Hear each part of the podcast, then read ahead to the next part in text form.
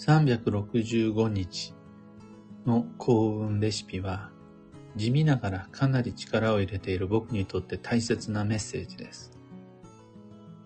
おはようございます。有限会社西企画西俊久です。発行から20年、累計8万部の運をデザインする手帳、有機暦を群馬県富岡市にて制作しています。最新版である有機暦2024は現在販売中。気になる方はひらがなで有機暦と検索を。で、このラジオ、聞く暦では毎朝10分の暦レッスンをお届けしています。今朝は、85ページ、幸運のレシピ、食べるものが運を作るというテーマでお話を。僕は今年が満47歳の誕生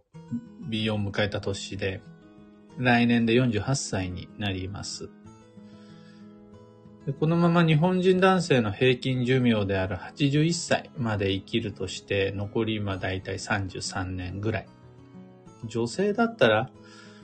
もっともっと平均寿命全然違うんで、調べてみたところ、もっと生きるとして、まあざっくりざっくりアラフィフの人が残り日数どれぐらい生きるんか、年と33年かける365で変換すると 12,045 日、だいたいまあ 12,000 日ぐらい。それぞれの日に仮に3回食事をとるとして計算してみたら、僕に残された食事の機会は残り 36,135 回。36,135 回かって全くもう想像もつかないような数字なんですが、これを多いとするのか、それとも少ないなと感じるかは、どの側面から見るかによっても変わってくると思うんですね。で、僕はこう考えるわけです。あと 36,135 回の運を良くするチャンスがある。って感じで。僕が言うと、あれなんですが、僕にとって、基地方位へ行くとか、基地仮想の家に住むとか、基地時期に転職転居するとかは、そんなに意味のないことなんですね。少なくとも日常ではないです。日常的に基地方位に行けなくても、日常的に基地仮想の家に住めなくても全然気にならないんです。たまに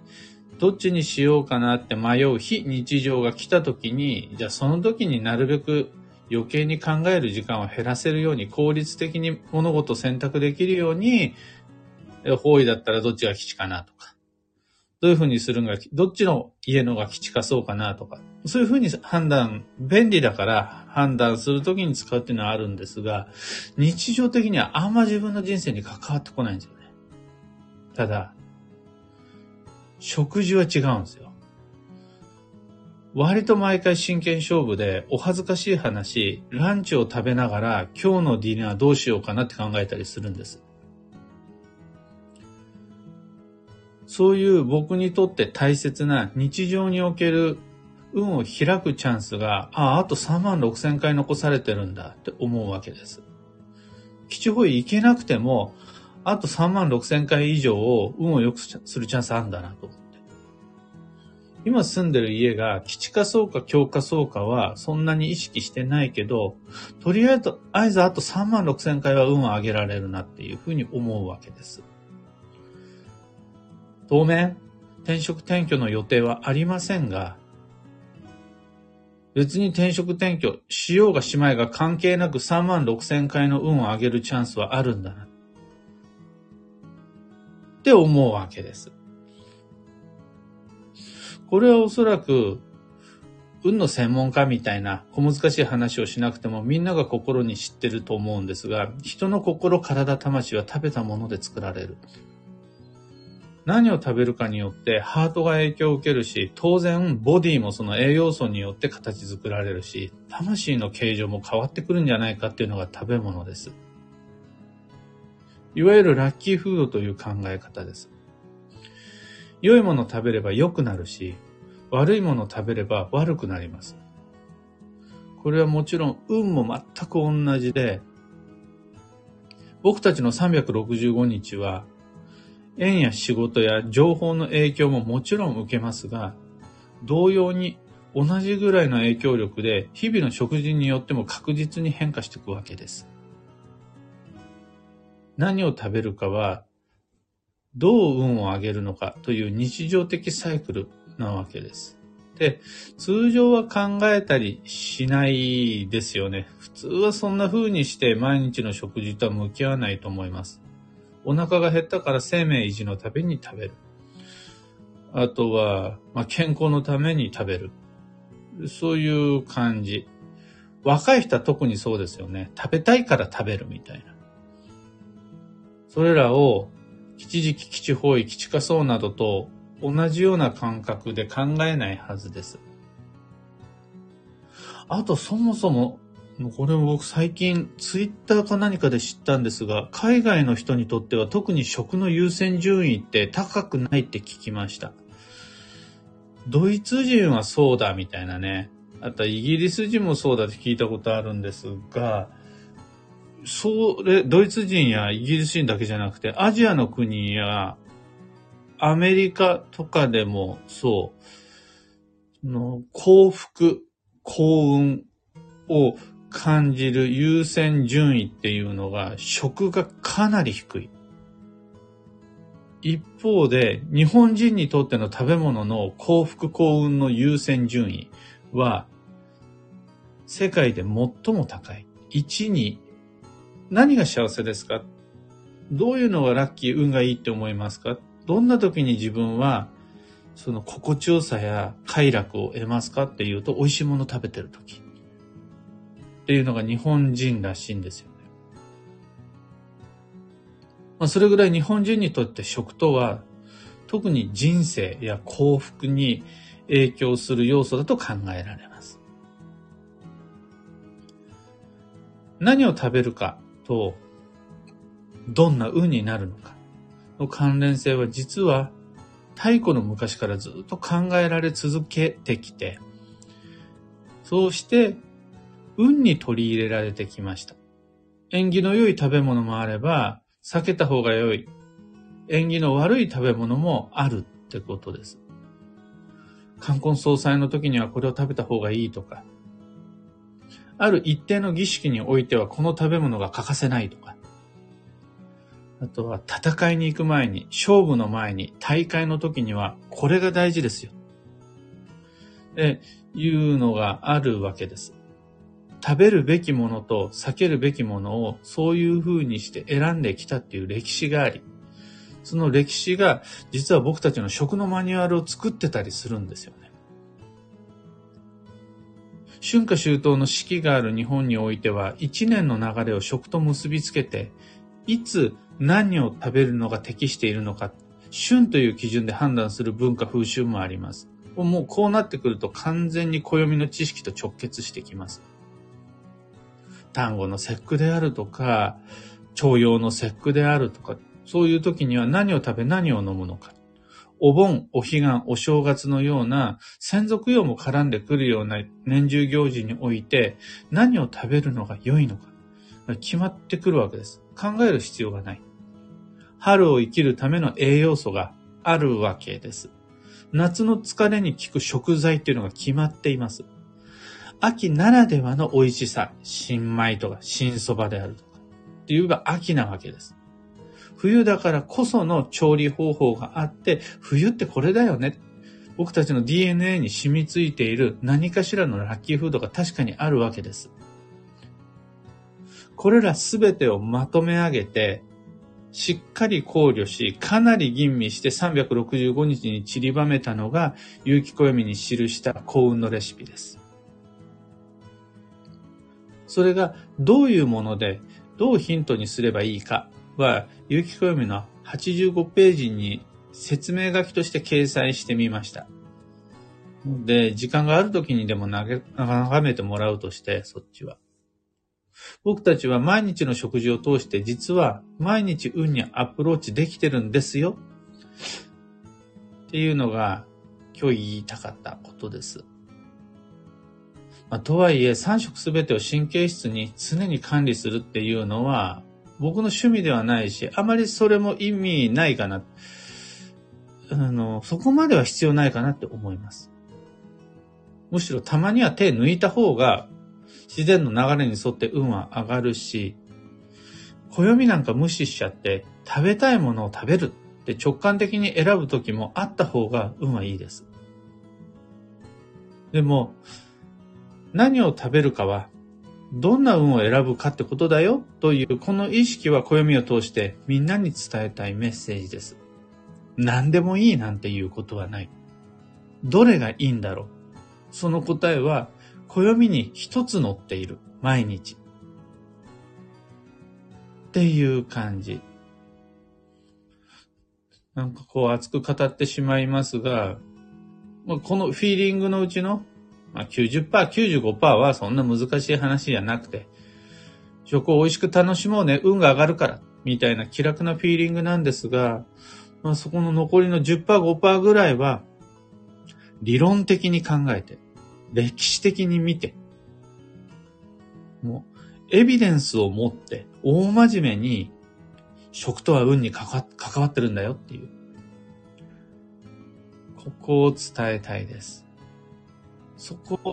のメッセージを込めて365日の幸運のレシピをマンスリーカレンダーに掲載しています。今朝のお話はそんなところです。2つ告知にお付き合いください。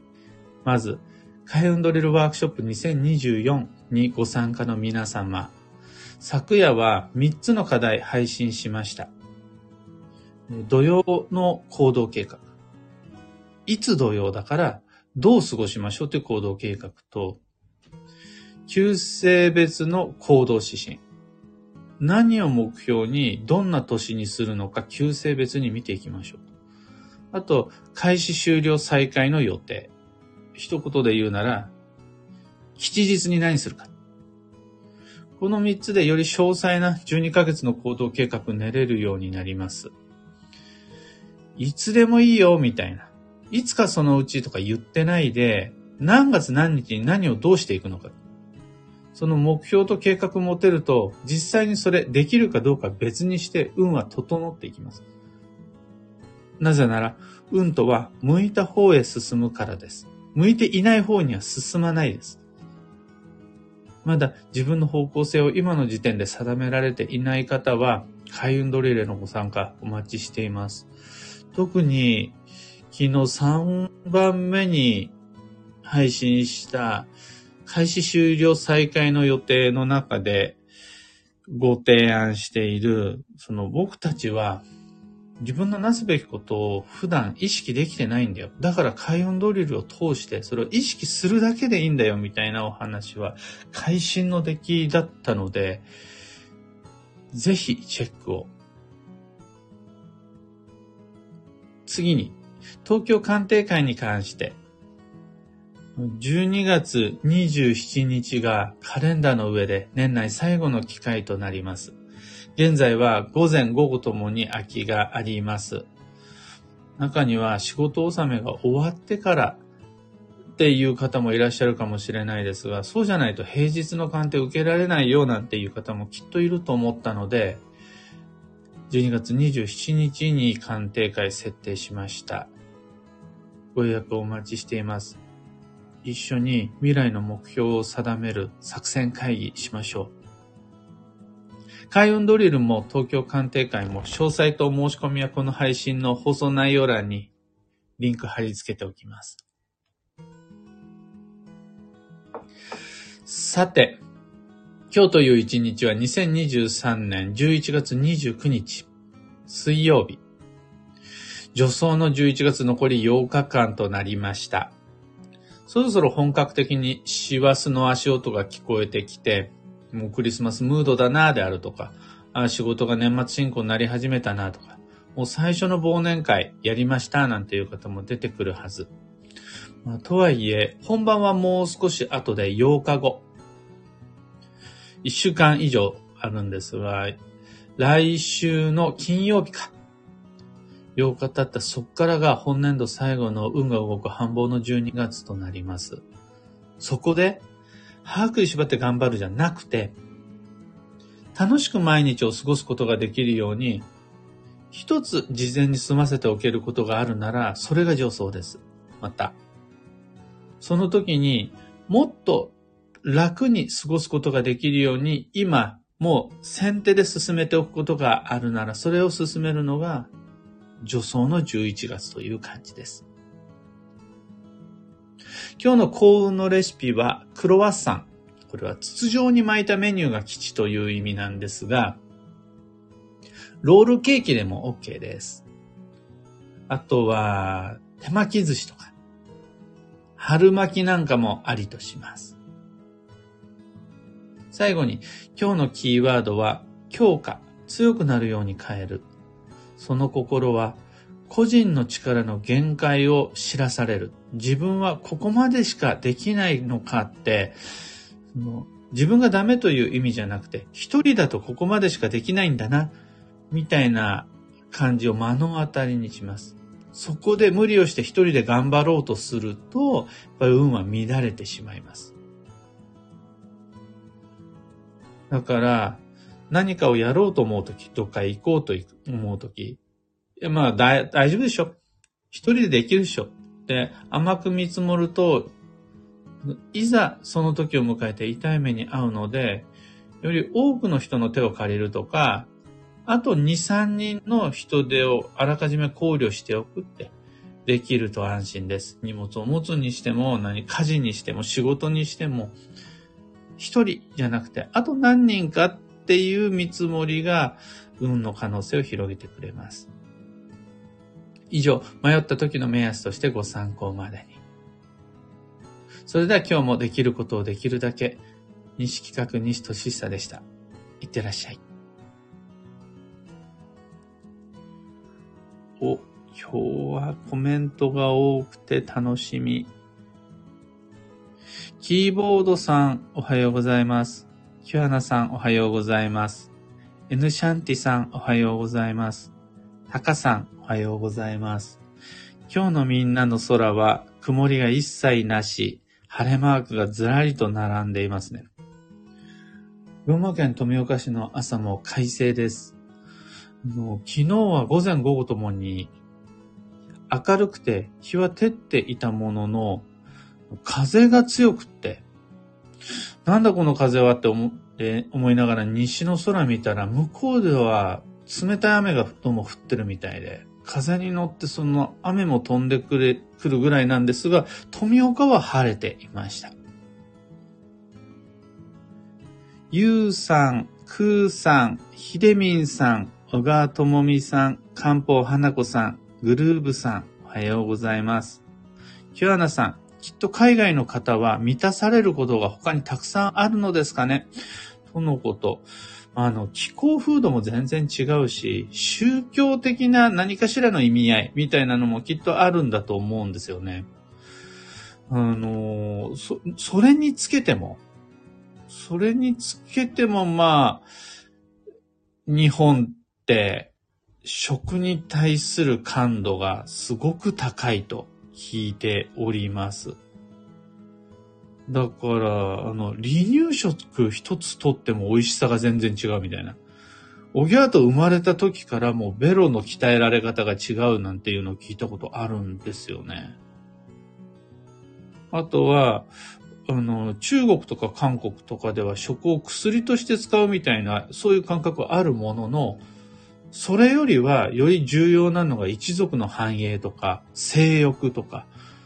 そういう当然五大欲求って言われるぐらい人の欲求欲望は一つじゃないから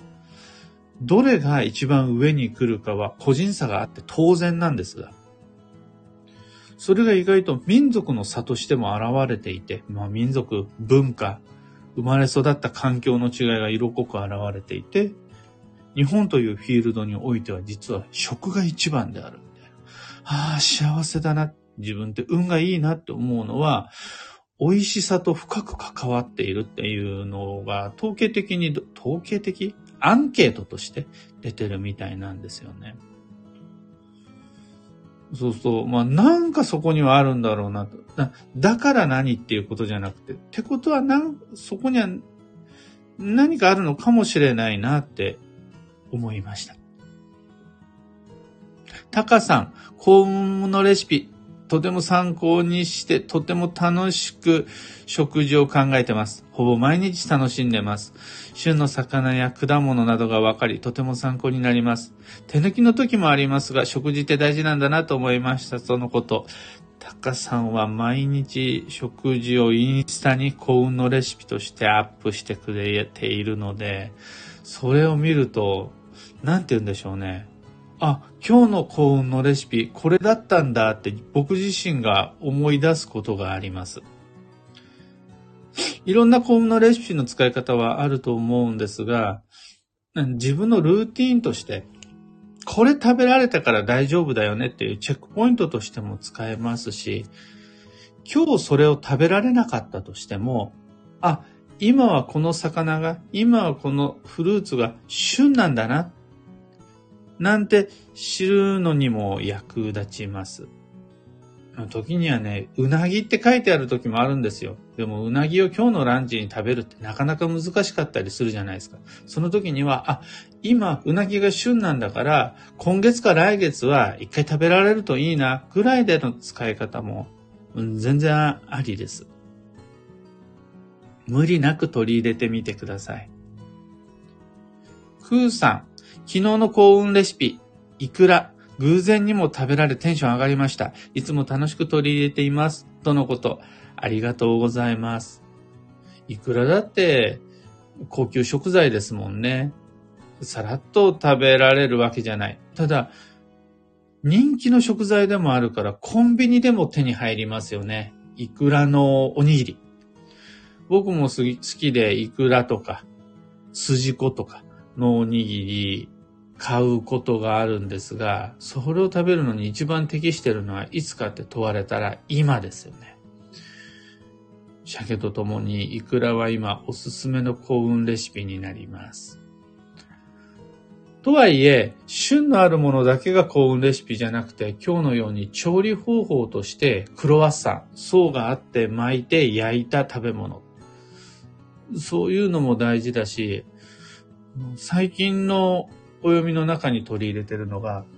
ハンバーガーとか、ポテトチップスとか、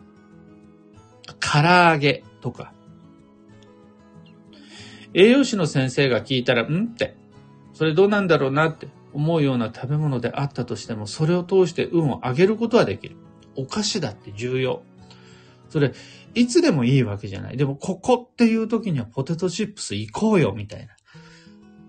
のも意識して取り入れています。どっちにしてもやっぱり幸運の指針だし、運へのアプローチ方法なんだから、楽しいことが一番大切だし、美味しいって感じられたらそれが運がいいっていうことだよってお伝えしたくて、幸運のレシピいろいろと工夫し、試行錯誤しながら考えています。ぜひ取り入れてみてください。考えてる方も楽しみながらやってるんで、そんなフィーリングも伝わればいいなって思ってます。というわけで今朝の配信、ここまで。今日もマイペースにをデザインして参りましょう。僕も行ってきます。